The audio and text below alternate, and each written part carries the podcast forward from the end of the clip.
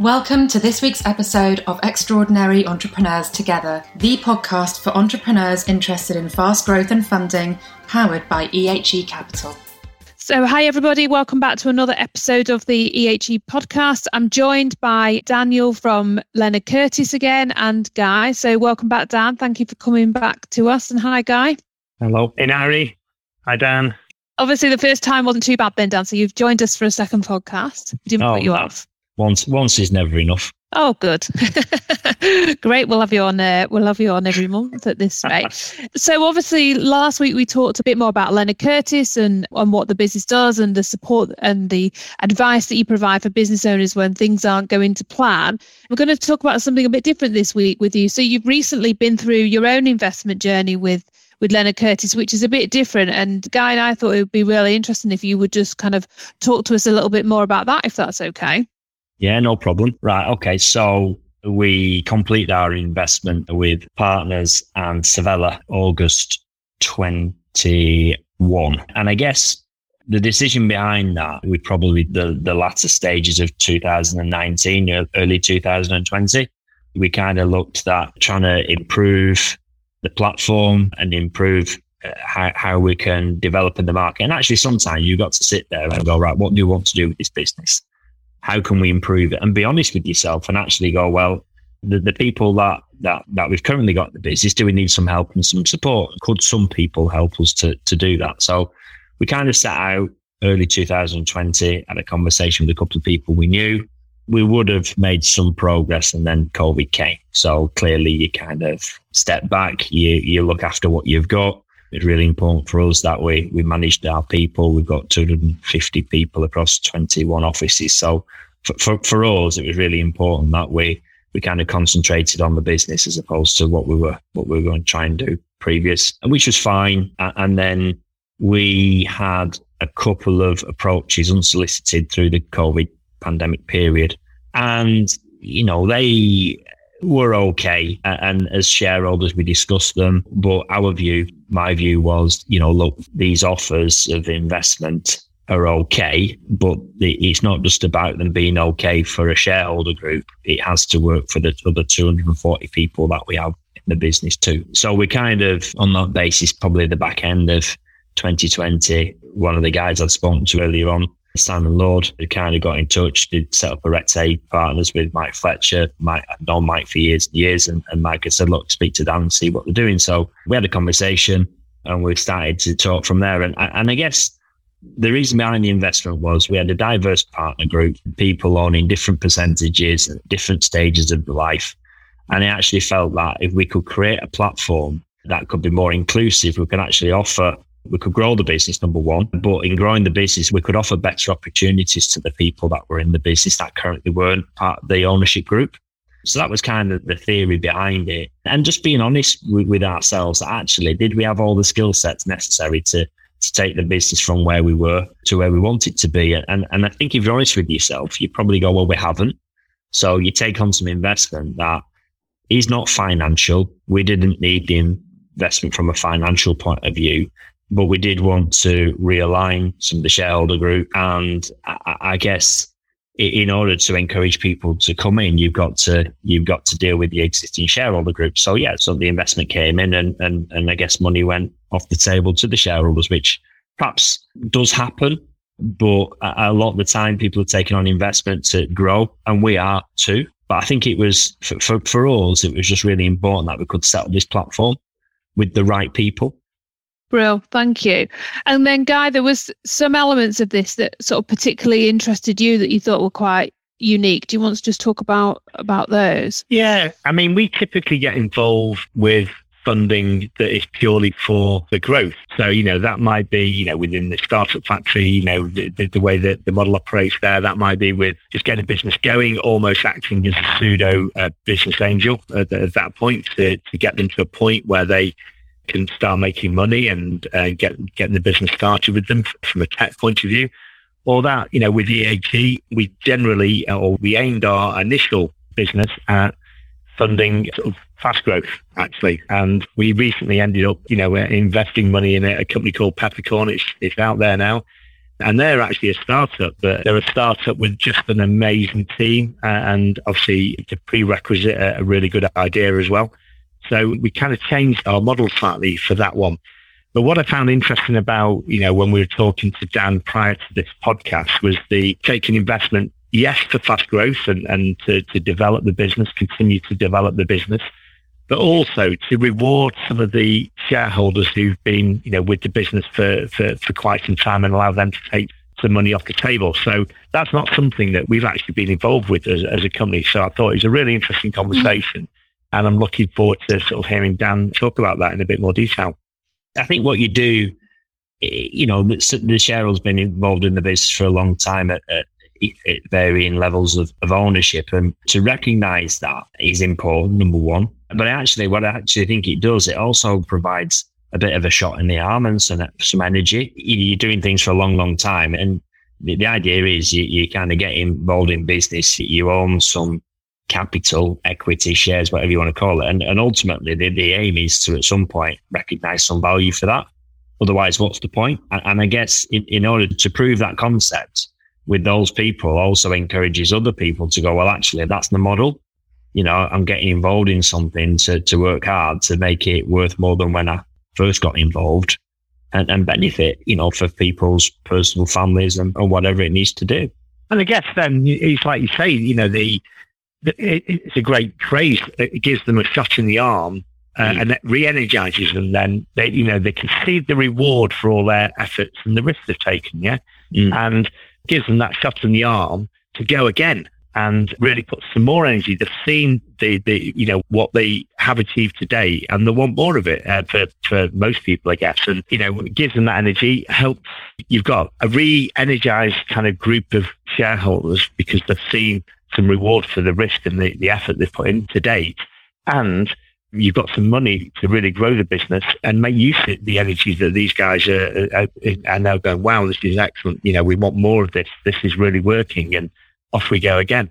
Yeah. You know, you have a lick of the spoon, you like the taste of it. You're like, okay, I'll have another go at that. But it's also for those shareholders then to kind of impart that knowledge and feeling to the next level of potential shareholders in this business. It's all about succession. It's all about identifying the right people in the business, and we always try and look within rather than look externally for the people coming through the business. So it's a kind of you want those people, shareholder level, to be positive and energized and up for the next round, because that kind of will rub off on some of the others who we hope are the next owners of this business to take it on and basically take the baton and take it further than what we can. You've got to demonstrate that something can happen and the good that comes out of that for people who currently aren't shareholders to go, well, actually, I quite like, I've seen that person's journey. I've seen what happens. I like it. So I'll get involved, because ultimately that's what we're trying to do. It's a great story as well, because you're always practicing what you preach here. You know, we talked in the last podcast about some of the situations that, you know, when people come to you that they're in, and you developing your business in the way that you're developing it. You know, you are entrepreneurs, and, you know, you practice. You're not just consultants who've actually never run a business in your life. No. It amazes me how many people who get up and draw lots of things on a dry whiteboard and talk about how you grow a business and all this kind of thing. And actually, when you start talking, they've never actually run a business in their life. And I just think it's so different to the theory that you can learn at university. It's all great stuff, that, and it gives you a good start. But unless you've actually been in the weeds and been there and done it, you don't really understand. So I think, you know, doing what you've done and developing the business in the way, and having 250 people across, is it 10 different 21 offices, it's fantastic, because it gives you real credibility as a group of individuals and as a company. Yeah. Brilliant. Thank you. So just wondering, Dan, from the point that you kind of identified, okay, we're going to look for the funding, what were some of the steps you went through to kind of make sure that you acquired that from the funding that was right for your business and the investors that were right for your business? We didn't go to market. We didn't engage any advisors, because ultimately, you know, we would like to think that we know our business pretty well. Yeah. We're kind of involved in that space, but we'd already kind of had a conversation. You kind of already instinctively know kind of who it should be. And I guess, and I kind of said it before to people, you know, you do business with people you trust and respect and you get along with. That's like the most important thing. They've got to be like-minded. You know, otherwise, you know, from the get-go, you're kind of doomed to fail a little bit because you're going to be, you've not got the same outlook on life, you've not got the same vision, you've not got the same opinions, you don't go about things in the right way. You should challenge each other. That's really important. And we do. But we didn't kind of ask somebody to go out and go, listen, can you find some people? We kind of started down that route, but we kind of knew, actually, we know kind of where we want to go to. And it kind of, they say, don't they, things happen for a reason. And that did. And we kind of just got together and we're like-minded people. I went and had sat down with Simon and Mike, and actually sat in Mike's kitchen, actually, in the lockdown, I think. And they kind of had a discussion about, okay, so what's it going to look like and what can we do? And ultimately, that was the decision was made on a gut feel, a hunch, if you want to call it that. It's like you just know when you know. Yeah. And I knew, we knew as a board that they were right for us. And then the shareholder group, they trust us to make the right decision around that. And, you know, we're 7-8 months in and it's brilliant. You know, it's kind of happened and we've done exactly what you kind of have a kind of idea in your head, bit of a picture as to how it's going to be. And it kind of been just like that, to be honest. The great people, Arete then partnered up with Savella, who came in to jointly co-invest with them. That's been brilliant. Savella is Andrew Tinkler's investment vehicle, ex-chief exec of Stobart. So that's been brilliant for us. Him and Ben Waywell, who run that business, they've been great. You know, they've run businesses of a massive size, £1 billion market cap businesses. And it's just, as I said to you before, you know, we've done this for 20 plus years. You see lots of situations, but you should always be prepared to learn and listen from these people. And that's great. I love it. It's been a massive help for me in terms of sharing ideas and just, I think we said in the previous podcast that, you know, we say to people, well, you know, just lean back on us and we'll give you some support. And it's nice for us to have some different people in the business to kind of lean on and share ideas with and talk around things on. It's been brilliant. So Dan, the investors you mentioned, do they now sit on your board or do they act as advisors or are they non-execs? How did you deal with that side of things? We have a top club board of 4. So I sat on there with John Mercer, who was our previous FD. And we've got Simon Lord from Arete, who sits on there with Ben from Savella. So 4 of us sit on there, and we had a board meeting yesterday and we kind of run through what we're trying to do and kind of pitch our vision for FY25 and what do we want. And, you know, I kind of said, well, I think we should target ourselves on doubling the size of the business in the next 3 years. So, you know, we've kind of just done our FY23 budgets, kind of lock them in, forget about them for the minute. We had a shareholders meeting last week and we kind of set out the vision as to what we're going to try and do. And a bit like what we said in the previous podcast, you know, I kind of sat down with the shareholders last week and we said, right, okay, imagine what good looks like in FY25. We want to double the size of the business. But if you kind of fast forward then and go, right, okay, well, what does good look like then? I kind of said to people, just imagine that whatever it is you need to deliver that in FY25, you haven't got it now. You haven't got the people. Not all of them anyway, but you haven't got perhaps the acquisitions if that's what's required, and you haven't got the organic growth yet. So that's fine, because that's our job as a board and your job as a regional head or a divisional head to work out what bits of the jigsaw we haven't got, and then we'll go and put them into place. And whilst it sounds quite a lot to say, oh, we'll double the size of the business, if you break it down into the regions and the products that we've got, it's not as hard as you think. But again, if you apply the confidence and the commitment and the consistency point, you will get there. So yeah, I think you've got to have a clear vision so people understand what you're trying to do and where you're trying to go with it. And then we don't want to sit there and leave people to just do it themselves. We'll say, right, okay, so what do you want? What do we need centrally at a board level to give you to achieve that? That's interesting, because, you know, some of the things that we talked about in our previous podcast, the difference between 2 times doubling the key parameters within your business and 10 times in them is strategy. And, you know, most businesses actually look for incremental gains, you know, 5% one year, 10% the next year, that type of thing. And they have strategies for doing that. But the difference between doing that and then saying, you know what, I'm going to 10 times some of the parameters within the business. It might be headcount, it might be, you know, your operating profit, you know, whatever it is, it doesn't matter. So you say, I'm going to 10 times these KPIs, these parameters. How to do that? And then you're thinking all of a sudden it's different. So your strategies are different, just like you've alluded to there, where you said, actually, doubling what we're going to do in the next 3 years might sound like, you know, a really a tough gig. But when you start to break it down and you start to look at the strategies for doing that, it suddenly becomes possible.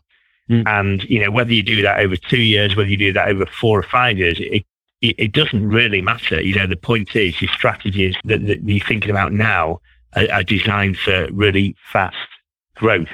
And that's a really important point for businesses, that the thinking and the planning is exactly the same if you want to double certain things as it is if you want to 10 times them.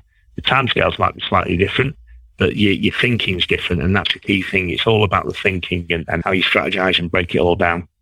Yeah, you've got to have a bit of fun while you're doing it. You know, this is exciting. This is good. You know, where I would consider us to be in an extremely privileged position in that, you know, we're part owners of a business that they've already realized some value for once. They're going to do it again. You want people to be excited, and you want to be able to sell that dream to somebody else, as we said before, about the next generation of people coming through.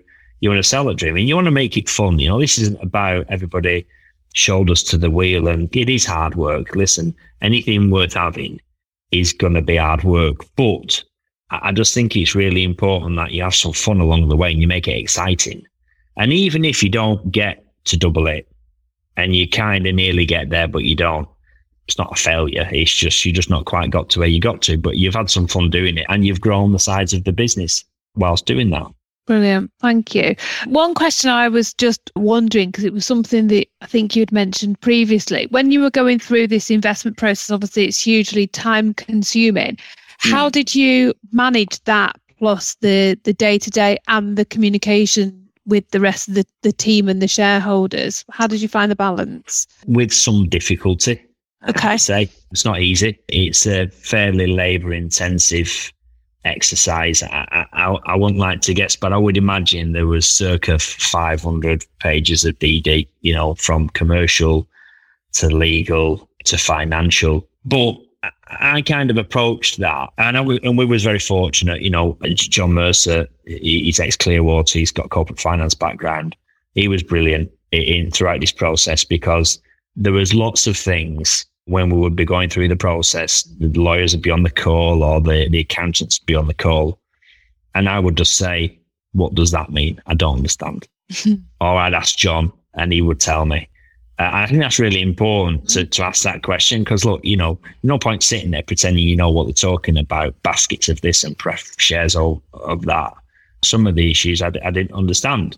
I only need to be told once and then I understand. But I think you've got to ask. So it was difficult, but it was fun. I personally took it as an experience. Maybe not many people get to go through that. And you kind of look at it. You can look at it and it can be quite invasive. It's quite personal. People are asking you questions about something you really care about. Why have you done it like this? Why have you done it like that? But I took it as another chance to learn something a bit more about the business and take the positives from it. And if we could change something, we should do.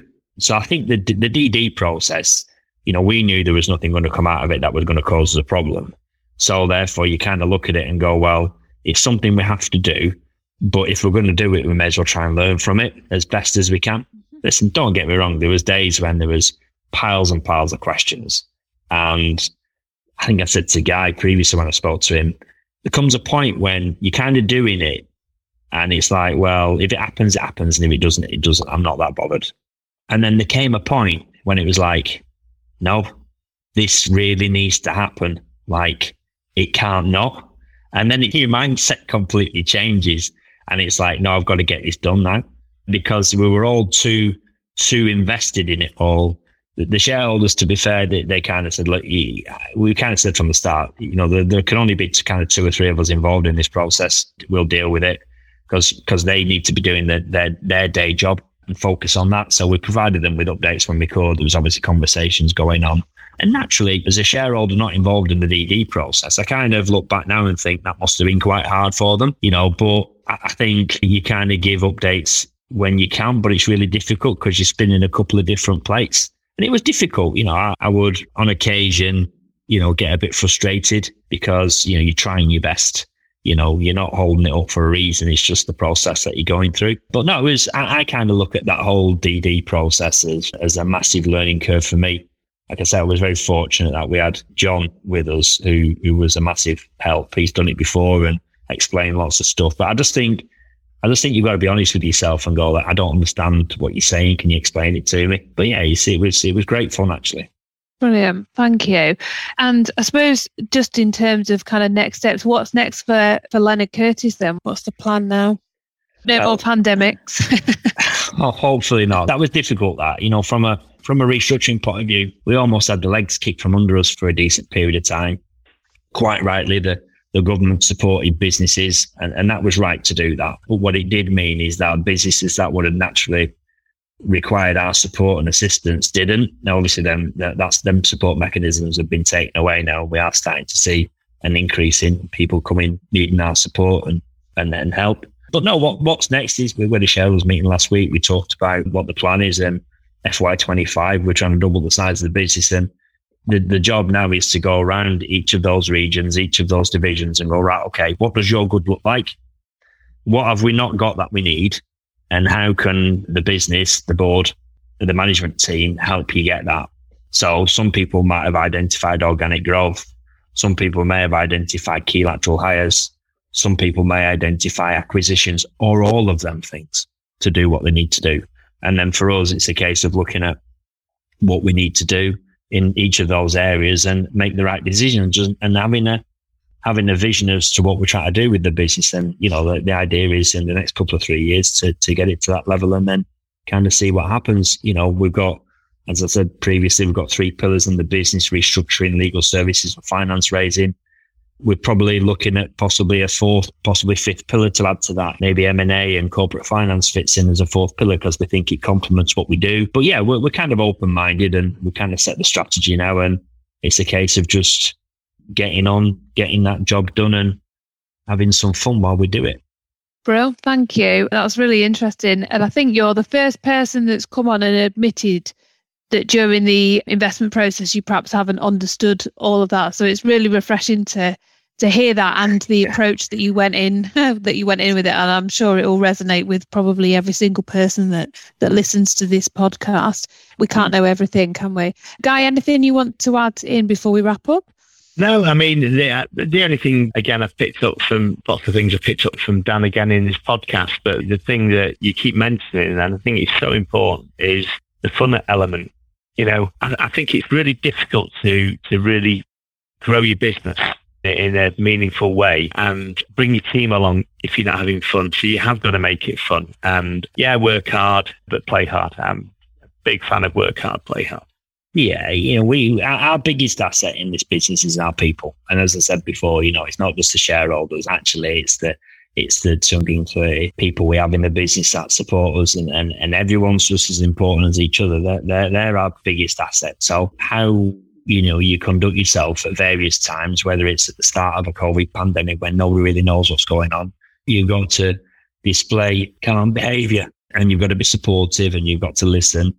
And you've just got to try your best to look at what people need and support them in the best way possible. You know, those people in this business and the people that haven't joined yet, our greatest asset, they're really important. And it's my job, our job as a management team and an ownership team to make sure that that's kind of our first priority, which is to make sure that they're okay. And that includes supporting them. It includes sharing the vision that we've got, because they need to understand where we're trying to get to. And then kind of having a culture that kind of runs through the firm, and then that'll run outside the firm too. And people will know what we're all about. Bro, Thank you. Really interesting. And I love, again, I think you're probably the first person that's talked about the investment process being fun, but your approach on it is really interesting. I think it's going to, like I say, resonate with everyone that's listening. So thank you both very much for coming on again. And thank you, Dan, for sharing that journey with us and how you approached it and how you kind of shared that across the business. It was really interesting. Obviously, don't forget, for everyone listening, we do have the EHE community, so please do join the community. There's loads of information, more content in there that we can share with you. Hopefully you found this as interesting as we did. Thank you, Guy. Thank you, Dan. And I'll see you both again soon. I'm sure we'll get you back on at some point, Dan. You've been a brilliant guest, so thank you both very much. Thank you, Dan. Thanks, Mary. Thank you. Cheers. Now. Thank you for listening to this episode of Extraordinary Entrepreneurs Together. Visit the EHE Capital website, ehe.capital, for further insights and to join the EHE community.